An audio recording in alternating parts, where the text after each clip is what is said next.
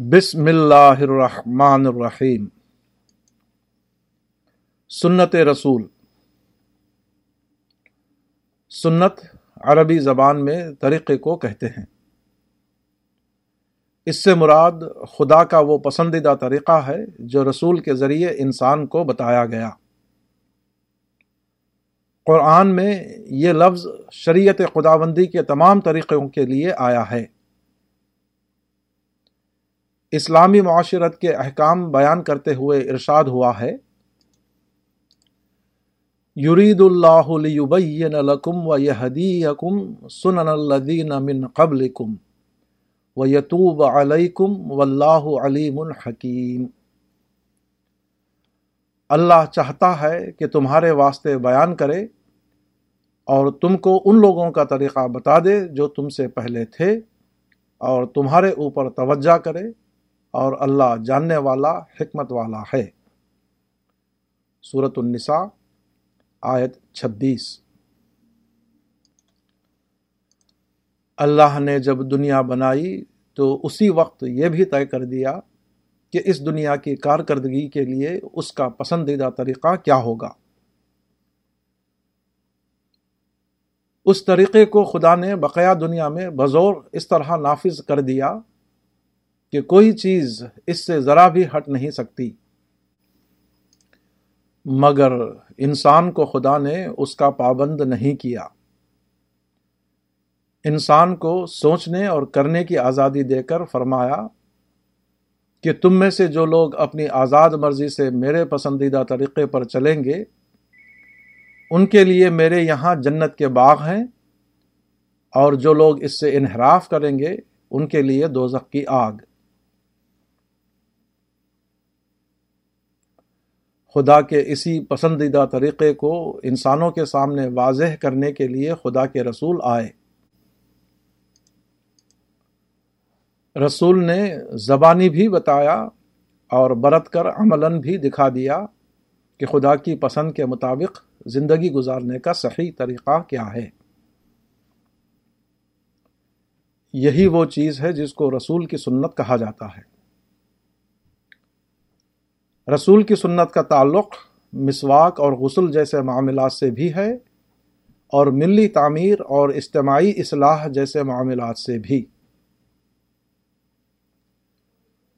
جو لوگ اللہ کے یہاں اس کے مقبول بندوں میں شامل ہو جانا چاہتے ہیں، ان کے لیے ضروری ہے کہ اپنے تمام معاملات میں رسول کی سنت کی پیروی کریں۔ اپنی زندگی کے کسی معاملے کو اس سے آزاد یا غیر متعلق نہ سمجھیں۔ رسول کی انفرادی سنتوں میں سے اہم ترین سنت دعوت اللہ ہے۔ رسول اللہ صلی اللہ علیہ وسلم کی زندگی کے مطالعے سے معلوم ہوتا ہے کہ آپ کو صبح و شام سب سے زیادہ فکر جس بات کی ہوتی تھی وہ یہ کہ آپ خدا کے بندوں کو خدا کے دین کی طرف لے آئے۔ اس معاملے میں آپ اتنا زیادہ فکر مند رہتے تھے کہ خود اللہ تعالیٰ نے فرمایا، شاید تم اس غم میں اپنے کو ہلاک کر ڈالو گے کہ لوگ ایمان نہیں لاتے۔ اللہ کا باخ ان نفس کا اللہ یقون مومنین۔ رسول اللہ صلی اللہ علیہ وسلم کا ارشاد ہے کہ جو میری سنت سے بے رغبت ہو، وہ مجھ میں نہیں۔ فمن رغب ان سنتی فلاح سمنی اس حدیث کا تعلق جس طرح نکاح اور اس قسم کے دوسرے معاملات سے ہے، ٹھیک اسی طرح دعوت اللہ سے بھی ہے۔ رسول اللہ صلی اللہ علیہ وسلم کے اسوہ حسنہ کو اختیار کرنے والا وہی ہے جو دوسری چیزوں کے ساتھ اللہ کی طرف لوگوں کو بلانے کے معاملے میں بھی آپ کے طریقے کی پیروی کرے۔ رسول کی اجتماعی سنتوں میں سے ایک سنت تدریج یا حقیقت پسندی ہے۔ یعنی نظریاتی معیاروں کے نفاذ میں حقیقی حالات و واقعات کی رعایت۔ رسول اللہ صلی اللہ علیہ وسلم نے اجتماعی اصلاح کے تمام معاملات میں ہمیشہ تدریجی حکمت کے مطابق عمل کیا ہے۔ آج کل کی زبان میں کہہ سکتے ہیں کہ آپ کا طریقہ انقلابی یعنی ریولوشنری نہیں تھا، بلکہ ارتقائی تھا۔ حضرت عائشہ رضی اللہ عنہا ایک روایت میں اسی بات کو اس طرح بتاتی ہیں۔ قرآن میں سب سے پہلے مفصل صورتیں اتری، جن میں جنت اور جہنم کا تذکرہ ہے۔ یہاں تک کہ جب لوگوں کے دل اسلام کے لیے ہموار ہو گئے، تو حرام و حلال کی آیتیں اتری۔ اگر پہلے ہی یہ اترتا کہ شراب نہ پیو، تو لوگ کہتے کہ ہم کبھی شراب نہ چھوڑیں گے۔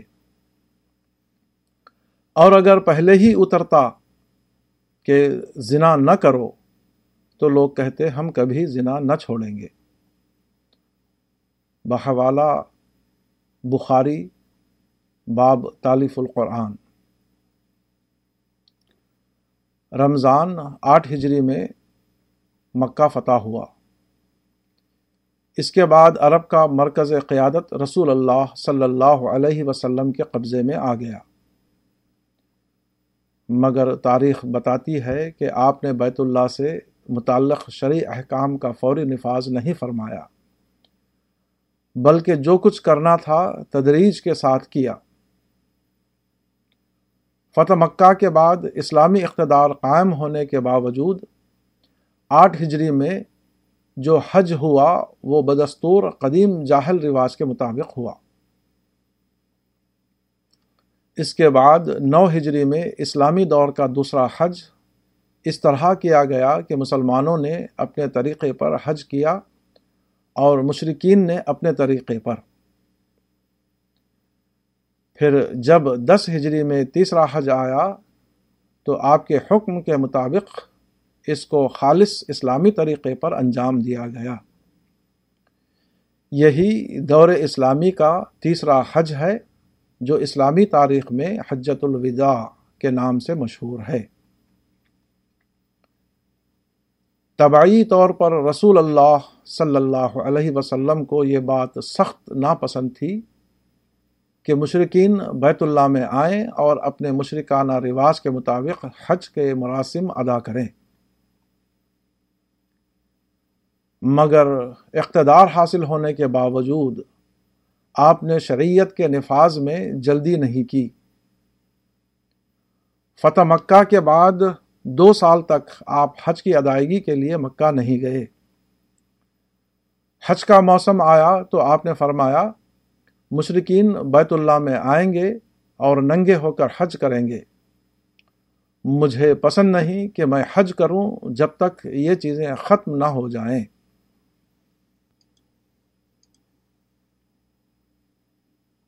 بحوالہ تفسیر ابن کثیر سورہ توبہ۔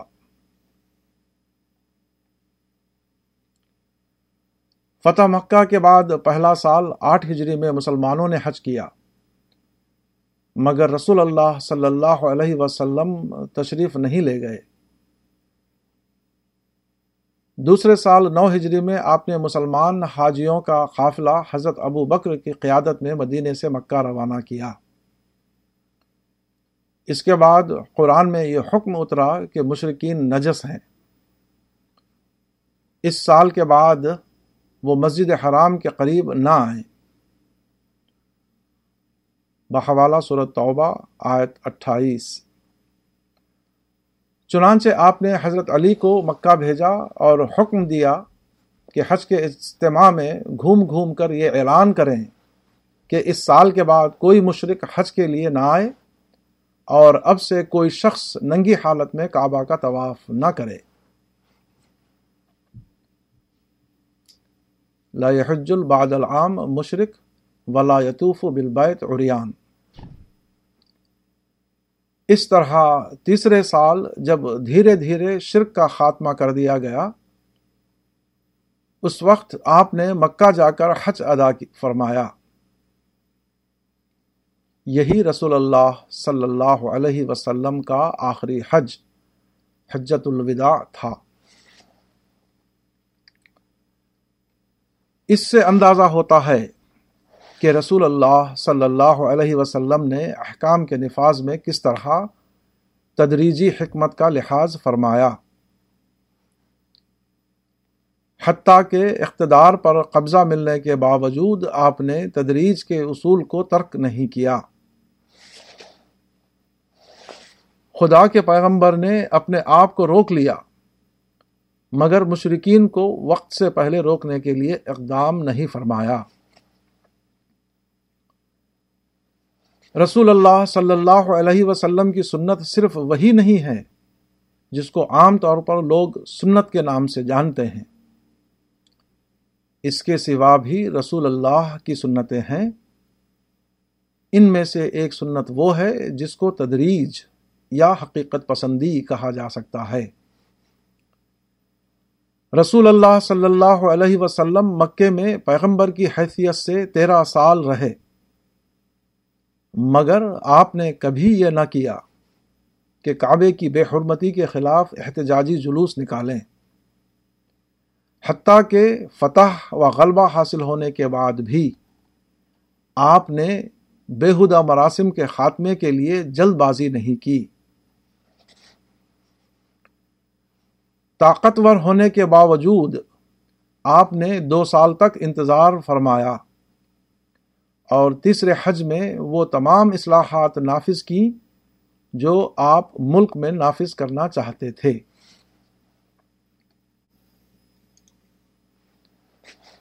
تدریجی ڈھنگ پر عمل کرنے میں بہت سے فائدے ہیں جو کسی اور طریقے سے حاصل نہیں کیے جا سکتے۔ مثال نمبر ایک۔ اس کا ایک فائدہ یہ ہے کہ مطلوبہ نتیجے تک پہنچنا یقینی ہو جاتا ہے۔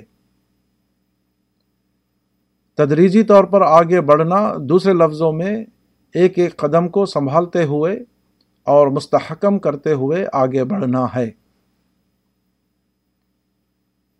ایسا آدمی صرف جوش کے تحت میدان میں نہیں کود پڑتا، بلکہ خارجی اسباب کی رعایت کرتے ہوئے حسب حالات اپنے مقصد کی طرف پیش قدمی کرتا ہے۔ اور جو شخص اپنے سفر میں اس حکمت کو ملحوظ رکھے، وہ ضرور منزل پر پہنچ کر رہے گا۔ مثال نمبر دو۔ اس کا دوسرا پہلو یہ ہے کہ آدمی بے فائدہ نقصانات سے بچ جاتا ہے۔ جو شخص اچانک چھلانگ لگا کر مقصد تک پہنچنا چاہے، اس کو غیر ضروری طور پر ایسی طاقتوں سے قبل از وقت لڑنا پڑ جاتا ہے، جن سے مؤثر مقابلے کے لیے وہ ابھی تیار نہیں ہو سکا تھا۔ اس کا نتیجہ یہ ہوتا ہے کہ جان و مال کے ایسے نقصانات بھگتنے پڑتے ہیں جن کی تلافی مدتوں بعد بھی نہ ہو سکے۔